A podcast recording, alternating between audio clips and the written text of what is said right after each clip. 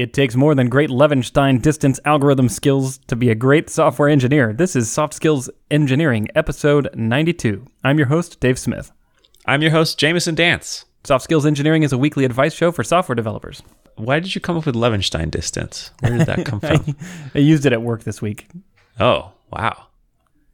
You're like the fabled 1% I know. developer that uses computer science stuff. We, I'm telling you, I I read all these tweets about people who don't use computer science at work, and I've been that developer. I think it, a lot, and I think it's very actually very common. But I use it a lot at my current job.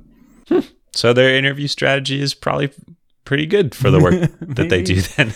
There's probably a bunch of developers here that don't, but I certainly do, and my team does, and and it's still not like it's not like I spend all day perusing algorithms and, and computer science theory. It's like you know, Oh, another thing I need to sort. Better write quick sort again. wow, we really need a better sorting algorithm. Dave, Dave, you go work on that. Just- Dave, just- just implement quick sort for us real quick. We ran out of the last one that you, that you did. And can you do it on a whiteboard? Because that's what we really need. We need a picture of Quicksort, not the code. All right. Uh, Uh, I'd like to thank Dustin Coates for being a Patreon donor. He's donating at the tier where we thank him every week, and we would do it anyways because we love him so much. If you would like to donate, uh, you can go to patreon.com slash softskillseng. There's also a link on our website at softskills.audio. And money that we get uh, via Patreon goes towards equipment to it goes towards equipment, design, editing. Um, the Gore-Tex Ball Pit Fund is a stretch goal for us, so we'll get there someday. And if you enjoy the show, if you've benefited from listening, we would love your support. yeah, thank you. All right, Jamison, would you like to read our first question today? I would love to. This is from an anonymous listener. A previous job involved a coworker who over time became very difficult to get along with. I did my best to talk through it with him, but he would only ever say I needed to fix my attitude in air quotes. I decided to deflect and avoid conflict, but he would continually impose himself on the situation. He would assign himself to review my code, come into my cube and demand my help, etc. I have a good relationship with the rest of the team and they all agreed that he was out of line. Yet, management viewed the situation as simply friction between two devs with no clear instigator. Being a source of team friction is career death, and I'm personally embarrassed that anyone got that impression of me. How can I or other listeners handle this situation so I don't get painted as part of the problem? Oh, ouch. Um, well, you're either part of the problem or. Oh, no. You're either part of the solution or you're part of the precipitate. That's the. Okay. Yeah. That's a thing people have said before. I don't know why that occurred to me. I just I love that answer. joke. It's oldie but a goodie, right? Or you not? also use your chemistry skills a lot. It's weird that they asked you about titration in the in your interview, but it has come up a lot. computer science and chemistry. Yeah. They go together like oil and water. How many kids do you have? Uh, I have five kids. I feel like you are an expert on the manager's view of this situation. like two kids are just slapping each other and you're just like, "Calm down back there. I don't care who started it. I'll end it." Probably in a nicer tone of voice. So actually, if you're going, if you want to use that analogy, I do think all my kids that are part of the problem. Like anyone who participates in the disagreement, like you're all part of the problem. Hmm. And and you know what? Not a single time has any one of my kids after a disagreement come up to me and said, "Dad, you know, I want to start being part of the solution. What? How would you advise me?" When I get poked in the eye over and over again in the car ride, it makes me feel upset, and sometimes I overreact. I would like to do better, Dad. What, what would you advise? oh my gosh! Anyone I tried kids, calling my sister ugly, and it didn't help. It just made it worse. Oh, oh man! Anyone anyone who's even seen a sitcom involving kids knows how absolutely improbable that is. Yeah. So I can see, like, with that attitude, I can see why this listener feels like they may have gotten lumped into the part of the problem group here, Yeah. and that sucks, right? It sucks to be seen that way. Yeah. Yeah, it definitely does. Have you tried to booby trap your cubicle? I mean, you could defend against all these avenues that you've exposed yourself to this person with. Um, so, uh, a pit not of spikes, but of soft plastic balls. you, I mean, you'd probably have to put some malware onto his computer to interfere with his ability to review code. Or, I mean, no, it's probably a web based app. You could just hack that instead. Oh yeah, yeah, yeah. um, yeah, you just got to close yourself off even more. huh. I was actually thinking that the the real problem here is it's not that management sees your problems, but rather that there's no bigger problem for them to see. So if you could, if if you could spread some false rumors about some other teammates and make them get into disagreements with each other that are really heated, you know, so it has to be yeah. it has to be pretty juicy stuff. Then management won't even notice your little problem anymore. Okay, so discord among the teams so that you and Grumpy Gus look like you get along relatively well. Yeah, relatively well. Like- Okay. you just have to be slightly quieter than the squeakiest wheel. I feel like if I ever ran for office, Dave, I would want you as my campaign manager. This is this kind of crap actually works great, I think, for politicians. um, I, like, I'm "Oh, just I'm- listening. I'm so glad that hurricane hit, so I can get away with this scandal. yeah. I'm listening to this podcast about Watergate, and apparently, as part of the run up to the 1970 whatever election, Nixon's campaign purposefully sabotaged the campaign of their toughest opponent on the other opposite party side so that the person who won the nomination would be way easier to defeat in the general election. Oh. They like provided them a free driver who worked as a volunteer for their campaign and they paid this driver a bunch of money every month to just mm. copy all of their documents and like it was really shady. And then did they cause a hurricane so that they wouldn't, the news wouldn't Uh, latch onto them? they probably tried. There was some plot involving drugs and prostitution and kidnapping that Oh my gosh. it was a plan. I don't think it ever was carried out, but they were working on it. So I guess there's a lot of room to escalate. That's that's the point here. And the, these skills will take you all the way to the White House. yeah. Uh, so at the very beginning of my software related career, I was I was just a year into school about and I worked as a QA and data entry person at this local software company that is just a dumpster fire. It was then and it still is even though it limps along to this day. And their head programmer was really hard to get along with. He had been there for a long time. He was just really abrasive and he didn't like me. But every day at 4:45 he would just come into my office that I the one I shared with a bunch of people, just like stand behind my desk and talk to me. And it became this weird end of hmm. day ritual for him. I think he was like done working, but he couldn't go home yet. So he's just like, I'll just go terrify Jamison. I don't know. and one time to try and get him off my back or make it less awkward, I, I, I tried to bring up this bug I found at work. And the bug was if you click this checkbox really fast in the web app, it sometimes doesn't register clicks in mm-hmm. this certain browser. Mm-hmm. And he just grabbed my mouse and took it and put it over the checkbox and very deliberately and slowly clicked, click, click, click, click. And it worked every time. And then he just sat there silently and looked at me. It's like, works for me, idiot. Yeah. oh. And then uh, I quit later because I hated it there. but that was Oh. that. I don't know. That wasn't quite the same. But that's the closest I've come to like serious friction between someone on the team. Okay, plot twist. That engineer was me. What? Just kidding. It, I, was, I'm wasn't pretty really me. sure he still works there, so it can't be you, or you are pulling off some impressive feats of of cloning. well, no, not that impressive because it's not a very good clone. Uh, you've you've done some weird stuff though. Made some weird design choices. yeah, I gotta look at this person. Yep, still there. Oh, Man, that's a long time to work at one place. Holy cow! how many years? 13 years Okay. the well, same little company. Hmm. Well, you know, he, he's built a little empire and he gets to rule the roost. Why would you leave that? That is maybe kind of a joke, but that's absolutely the truth. Think about how many hundreds of poor QA engineers he has terrorized. Deliberately or accidentally, yes. Yeah. well, anyway. So that won't help you. Yeah, It helped me to get it off my chest, though. Yeah, but you feel better now. Yeah, I feel a lot better.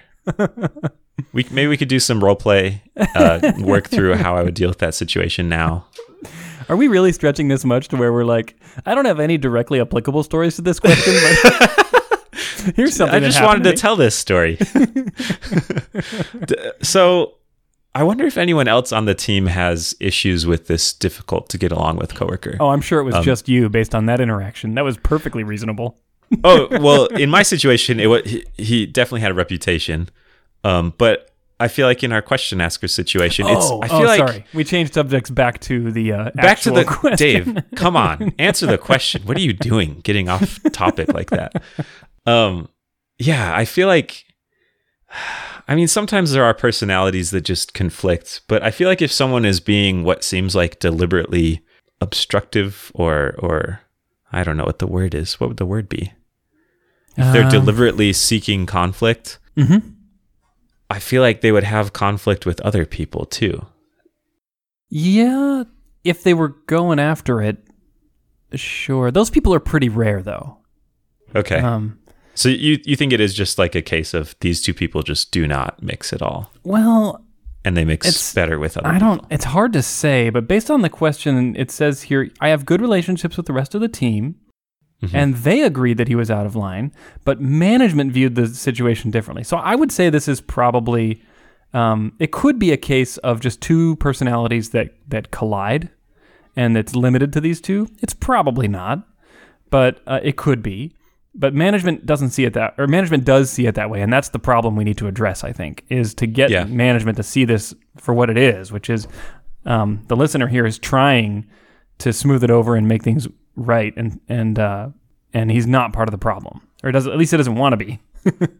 Yeah. So what would you do? I mean, he's he's tried kind of avoiding the situation and it turns out if you work on the same team in the same building and you're not willing to like to handcuff someone to their mm. desk, it's pretty hard to just completely prevent them if they want to from talking to you or Yeah, imposing sure. their, themselves on the situation. For sure. So, what should he do? Well, I, I would I would probably do two things. The first thing I would do is I would do some real soul searching and self assessment here and try as hard as possible to objectively look at the situation and say, what am I doing to contribute to the tension? And this is actually, in my experience, this is hard to do. It's hard to get an accurate answer out of yourself because your brain will trick you. Right? Like it, it the survival instinct of I'm not doing anything wrong is so strong Yeah. you know but if you have a trusted coworker who has seen these situations unfold i would go to them and say look i just want to know anything you think i'm doing wrong don't worry about hurting my feelings let me know what i what you think i could do and just try to get out of them by the way even if you do that you're still going to get a sugar coated version because no one likes to give harsh feedback it's really hard to give Yeah. but that that's how you can start to approximate what your contribution to this tension might be. And I would make sure that I fully explore that to see if maybe there is something that I can do to, to turn this around. And and sometimes it's just a matter of meeting someone in the middle. Like they've got a preference on how they like to interact with people. And uh, you've got a different set of preferences. They're both perfectly reasonable preferences, but the intersection is where they get into trouble. Mm. They just don't overlap. Yeah, or they're they tend or they're opposed to each other. You know, like I like to do it this way, he likes to do it that way. Uh, when we Yeah. come together, it it collides. Hmm. I don't know. That's but that's how I would start. That was that was just step one. What do, what do you think about Yeah. that? I think that's great. I can imagine you talk to your trusted coworker. They take a deep breath, they look you in the eye, and they say, There is the smell. That'd be great, though. I mean, imagine if they give you a thing that you didn't know was an mm-hmm. issue that is easily fixable. With yeah, like with the three dollar product from the grocery store. Yeah. Yeah, I like that advice so far. Give me the next step. I before we go on to the next step, I will say be careful not to let this turn into a spiral where you know it, it, you dwell on it too much because at some point you need to stop and say, okay, let's stop the introspection. I, I don't want to like swirl into this like you know black hole of well maybe it's this weird thing I do or maybe it's that weird thing I Yeah, do. you, yeah, you don't want to just like radically attempt to change your personality Mm-hmm. to be compatible with this person who you feel like is being unreasonable. yeah, that's definitely true. So step What if I bake them cookies every day, bring them to their office? that might be. What if I just do all their work for them? No, no, let me take that bug for you. But you can keep your name on it in Jira. Have a small sample of my salary. Ask your boss to route like 10% to their account. Yeah. We're just trying to formalize the bully beating me up and taking my lunch money approach with HR.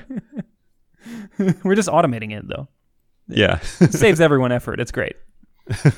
Okay, so s- step two is where I would actually go to my manager for advice. Now, I specifically said manager. I want to go to the person who has the impression that I'm part of the problem, and I want to ask them for advice and say, like, you know, you've noticed that there's some tension between this coworker and, and myself.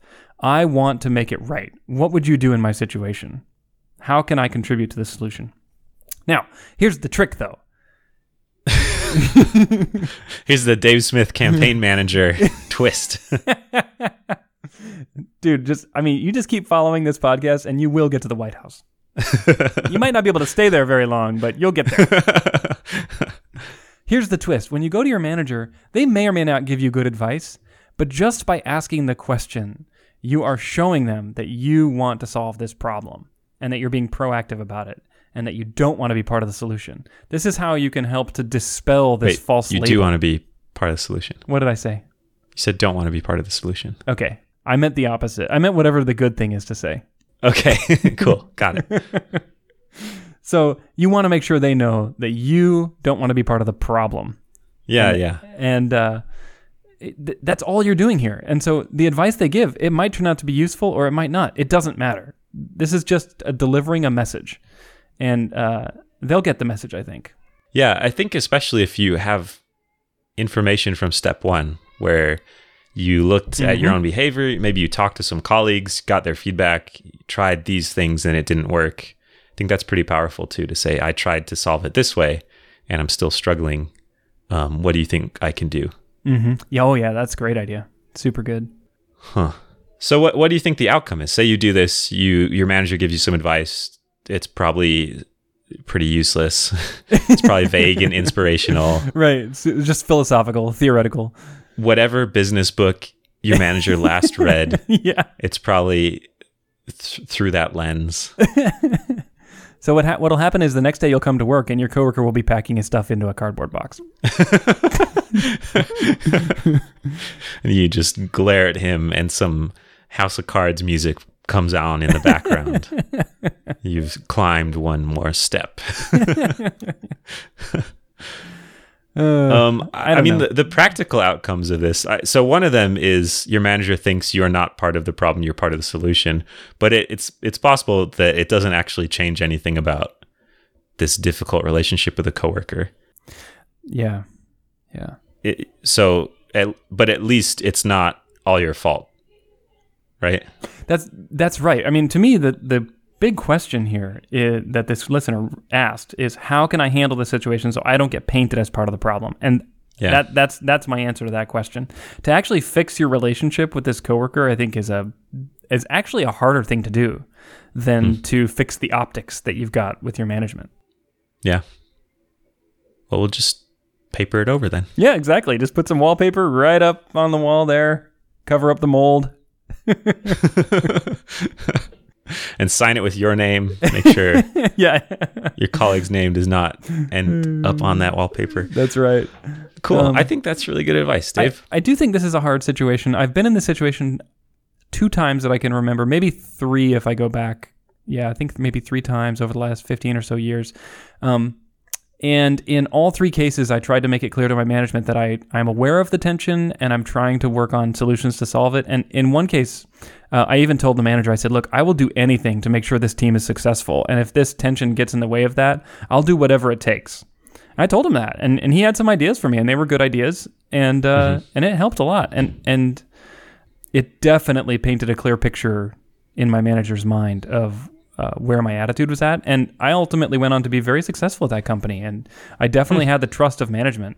Uh, and I think that that, piv- that pivotal moment where I made it clear to my manager that through my words and actions, I was willing to do whatever it takes to have a productive working relationship uh, with the with the whole team is a big part of why uh, they trusted me. So hmm. I, I, think it's a good thing That's cool. do. Awesome. All right. Well, you've answered the question. I sure you you had a great story. I listened. A very applicable story. this is this is actually an opportunity. I think um, you have management's attention. It's not positive attention, but it can become that. I think so. Don't squander it. Cool. It's your time right. to shine.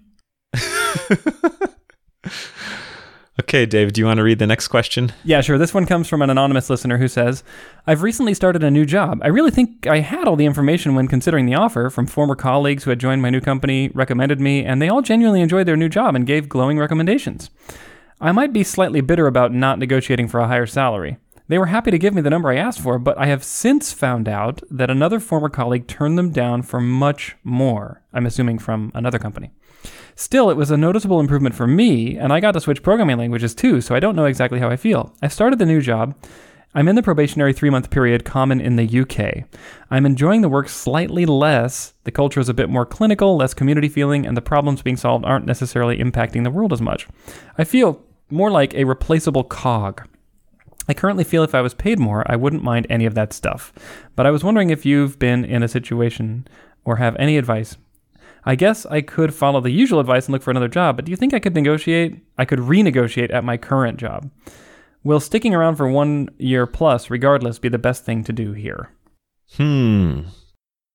So they got recruited to this company, um, got an, an offer or, or, made an offer that was accepted, I guess, mm-hmm. for salary, found out someone else could have potentially made way more, and mm-hmm. the work is a little bit less satisfying. Right. But well, like the culture is less satisfying. Let's see. Yeah, yeah. I guess he doesn't really say the work. He got problems being solved aren't necessarily impacting the world as oh, much. okay. So yeah, so the work and the culture is not as great, but he's making more money. He got to yeah. switch programming languages, and he got exactly what he asked for. But it turns out what he asked for was too low. yeah. I really think I had all the information when considering the offer. Did you? that lesson learned. You never have all the information when you're considering an offer. Yeah. You said you had all the information and then you list a bunch of stuff you didn't know when considering the offer the culture, the problems being solved, the salary difference between you and a potential other colleague that didn't end up working there. Mm-hmm. I've never before my my current job, I've never made a very deliberate effort to find out a lot about the company. I've I've always been pretty cavalier about the job search process. I yes, I talked you about have. that a little bit. More so than anyone um, I know. I haven't died yet. Guess it's fine. um, yeah, that's a product of the times, not yes. of how awesome I am. it's a product um, of both. Come on, be honest. Okay. Well, I'll take it. Uh, but anyways, I, I have been much more deliberate about this job search, and I know way more about the company and the culture and the team before joining than I ever have before. And even then, there's still things I've found out since accepting the offer um, that it would have been nice to know beforehand. I don't I don't know. It's it's hard to it's hard to know. Yeah. You spent like weeks researching this job, right? Yeah, yeah. I mean, it wasn't full time weeks, but the the total job search was probably like six weeks from when I first started interviewing to when I accepted the the offer I ended up accepting. And you had like lots of emails back and forth, lots of yeah, questions. yeah. With with this specific job I ended up taking, I think I there was a standard interview process, and then I I did a bunch more. I talked a lot more with the recruiter, and I talked a lot more with my boss. Mm-hmm. And it was really helpful. I feel like it answered a lot of questions. But even then, I still have a lot of things I found out after accepting. Yep. But none of them have changed the overall feeling. I'm still I'm still excited about it. Mm-hmm. I, I think the point of this rambling is you know now that you didn't have all the information and you might have done things differently. What could you have asked or done knowing what you knew at the time to find out before accepting? Because it's kind of unfair to say, like, Oh, I, I already work here. So obviously I would have asked about this, I don't know, problem employee or this Yeah. project that I started on that got canceled. You wouldn't have known that. But there's there's stuff that you could have known when you accepted that you could have asked about. I mean, the culture it can be hard to get a good feel for it, but you can get some feel over it.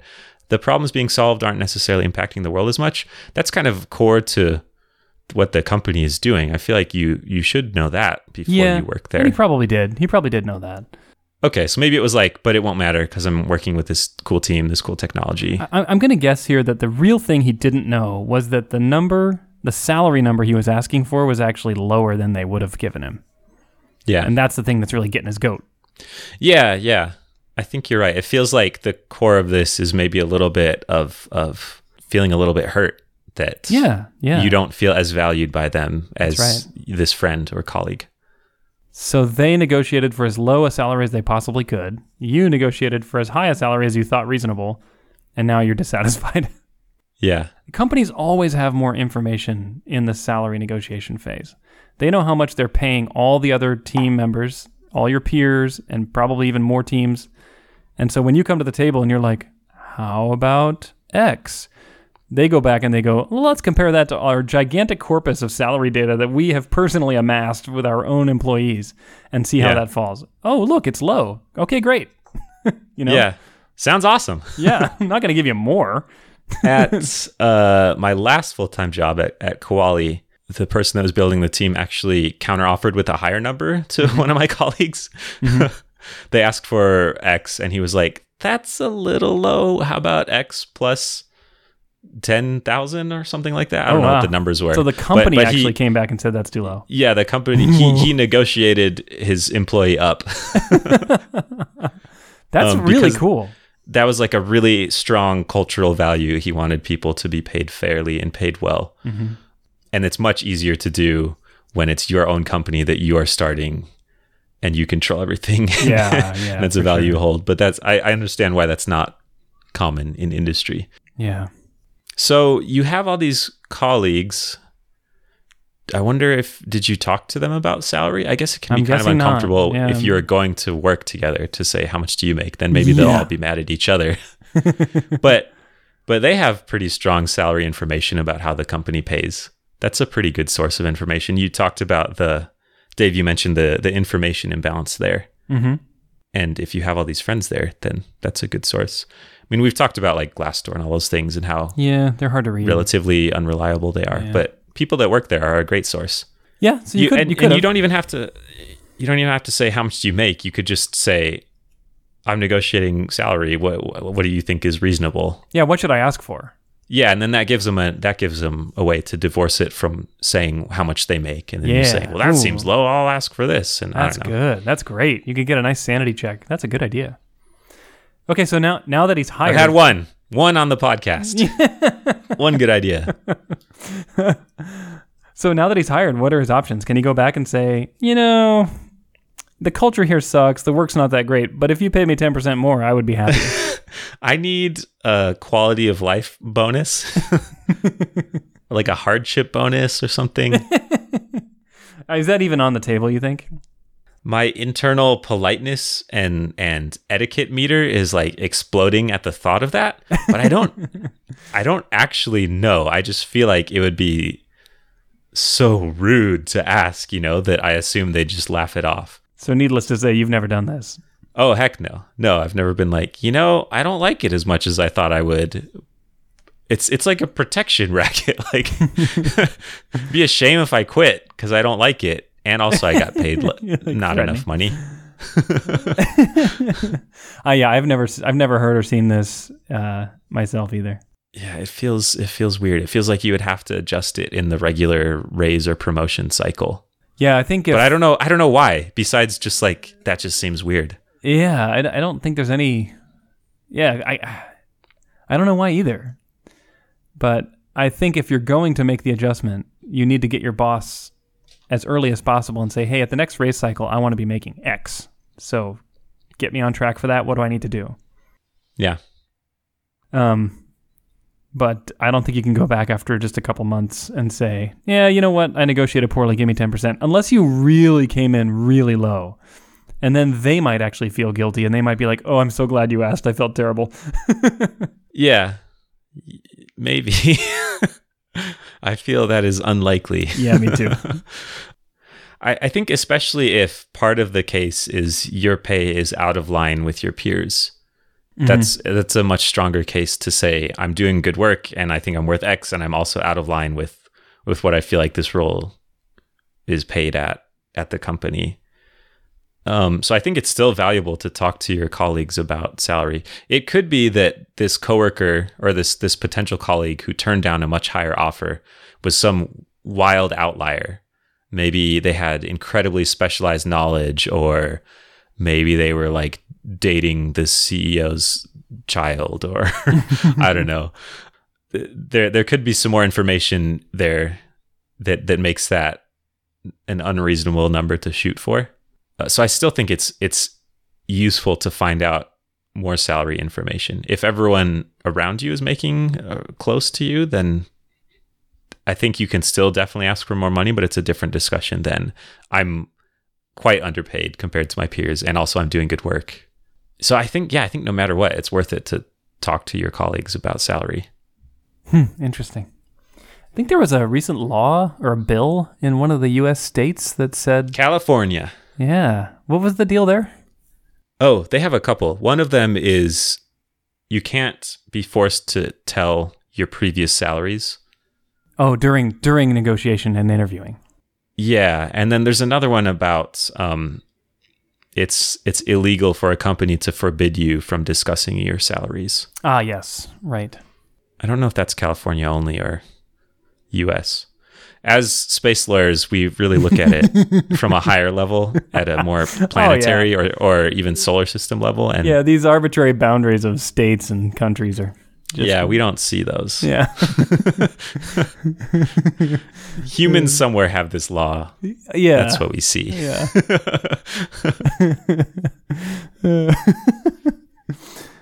Yeah, I, I feel bad saying this though. It's kind of we're kind of saying you missed the boat. But I mean, it's kind of true. But the the point where you have by far the most leverage over a company is where they want you to work there and you do not yet work there. yeah.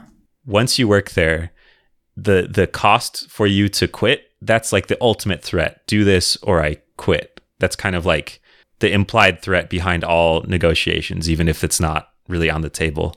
And it it's really annoying to quit. You might have to move your life, your family if you have one. You have to go get a different job. It's expensive. So it's a lot harder to say, you want me to be here and I'm not here yet. That's the opposite of what I want to say. I think I'm just done. I think I'm going to end it there. We should share a link to Patrick McKenzie's excellent article on the topic of salary negotiation for engineers. sure. We, I know you've read that one uh, years ago. Um, I think you said that that article has made you $100,000 over the course of your career. Probably. I, I should like sit down and calculate it. But that before I read that article, I didn't know that you could just ask for more money sometimes in salary negotiations and sometimes they would say yes. Right. So I think if you if you just tracked like here's what I would have gotten if I didn't negotiate at every job, it it'd be quite a lot. I don't know what the exact number is, but somewhere around that order of magnitude. and then you carry that year over year, right? So- yeah, exactly. Yeah, because at if you make five thousand more at your first job, that means your second job, your base will be five thousand higher, and That's then right. you probably get another raise, and yeah, which is a percentage of the 5,000. So it's just out of control compounding. So Yeah. we should definitely share that article. I didn't read it until this year. So unlike look Jamison, how horrible I've your probably, life has been. I know. I've probably lost $100,000. I could be driving a Tesla with that money. Oh man, you can have one of mine, Dave, as an article reader. I know you have a spring Tesla and a winter Tesla because the colors can't be the same. So I'll take yeah, there's no Tesla. white after Labor Day, so my my spring Tesla is black. Oh man. I'll tell you what that sucks. It sucks that we expect candidates to make such an impactful decision with such limited information uh, when they're negotiating. You know, Yep. You just don't have all the facts. And and I think this is actually why a lot of people are scared to quit their job and, and get a new job because you're walking into a big field of unknowns. Um, Yeah. And uh, yeah, it, the whole thing is just stressful. But, you know, like anything, you got to practice it to get better at it. So uh, this was a good practice run, I think, for this listener who learned the hard way that there is money to be made for people who are willing to do a few, jump through a few extra hoops during salary negotiation if they ask the right questions and have the right information. And uh, Yeah. maybe you'll learn for next time. But I think you're out of luck until the next race cycle at your current company just because of etiquette and no other reason. Yeah. reason. Yeah. If someone has done that, let me know because I would love to hear. Yeah. Love to hear how it went. Yeah, me too. I'm, I'm surely someone has done this. I mean, it's not like written in stone or anything. I mean, Yeah, yeah. you could very well go ask for more money and they could say, yeah, we'll do it, but it's got to be at a six month boundary or something. I mean, there's going to be some policy probably. You know? Yeah. Yeah. Good luck to you. Uh, I had a thing I was going to say. I think it's gone. I bet it was going to be awesome. Yeah. I'll just find some inspirational Gandhi quote and paste it in here. what was it? It's to, I think it was something about like salary not being the most important contributor to happiness. Oh, yeah. Okay, I bet I know what you were going to say because I had a, a similar thought. And we usually Okay, you think- say it, and if it's good, I'll claim it. Okay. As w- it was my thought. I was going to say, let's just, for a thought exercise, let's just say that you were underpaid by 10% at this company. And you're suddenly they turned around and said, you know what, we want to give you a 10% raise. Would that actually fix all of your concerns and say, ah, yes, my life is back in balance now? I'm slightly dissatisfied with my team and the product, but 10% more money did the trick, and now I'm happy. Like, yeah. I, I kind of doubt that, and by the way, I made up 10%. I don't know if that's the real number, but I kind of doubt that any reasonable amount of, you know, raise in that ballpark would actually make a big impact in your life, make you feel better. I think it is more about feeling valued. I think that's the core of it. Because I, I think you're right. 10% after taxes and everything it, over spread out over however many paychecks you get in a year. Yeah, it's not much. It, it is a lot of money, but it's it's not going to radically change your life. I think Exactly. it would. I think it is much more about feeling like the company values me at this amount, Yeah. and they're they're showing that through the way that companies communicate, which is money. Mm-hmm. And that would maybe affect your perspective on the rest of the work. That maybe there's less of a community feel in the way our team interacts, but they really take care of me financially. And that's how I feel a community with them or something Yeah. like that. Yeah, salary is an interesting thing. It I, I feel like when I first start thinking about it, it seems very cold and calculating and, and almost clinical. Mm-hmm. And then it gets into all these fuzzy human feelings too. It's it's numbers, but it's also much more about how Yeah. we feel as people. It's a salary is a language. It's a language that business speaks to you, and it's how one of the things they express with that language is how much they value you, and that's that's feels Yeah. right in the feels. Yeah. So if you are a company or a manager that wants to value people and you can't just pay them more money, I mean, try that. but if you can't, there there might be other ways to make people feel valued to to make up for not having the budget to just give everyone a 10% raise. Give everyone a 10% corporate hug. Yep. Well, good luck to you, listener. Yeah. Good luck. This will be good. I think it'll be a good lesson, and um, you know, worst case scenario. Wait, best case scenario, you make a ton more money, and then you can drive a winter Tesla. Finally. All right. Uh, what, how, where should people go, Jamison, if they want to get their own questions answered? they should go to softskills.audio. There's a button on there called Ask a Question. Um, the question volume has slowed down a little bit, maybe over the holiday break. People just felt like they were more interested in food than questions about software related soft skills. Oh man, But keep them coming. I don't know why you'd make such a poor decision. I, I'm more interested in food than soft skills, just so you know. Oh, Dave, I'm hurt. this podcast nourishes me. I go without food to do it. Um, I yeah, actually send us your questions.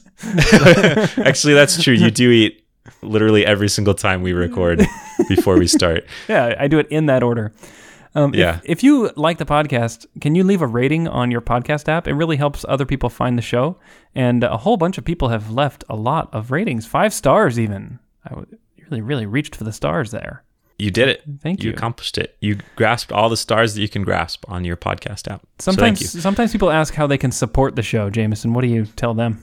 I tell them to check out our Patreon. I tell them to just tweet about it and share it with people. And I tell them to do what you said to leave ratings. Cool. All right. Well, thanks everybody. Yep. See you next week.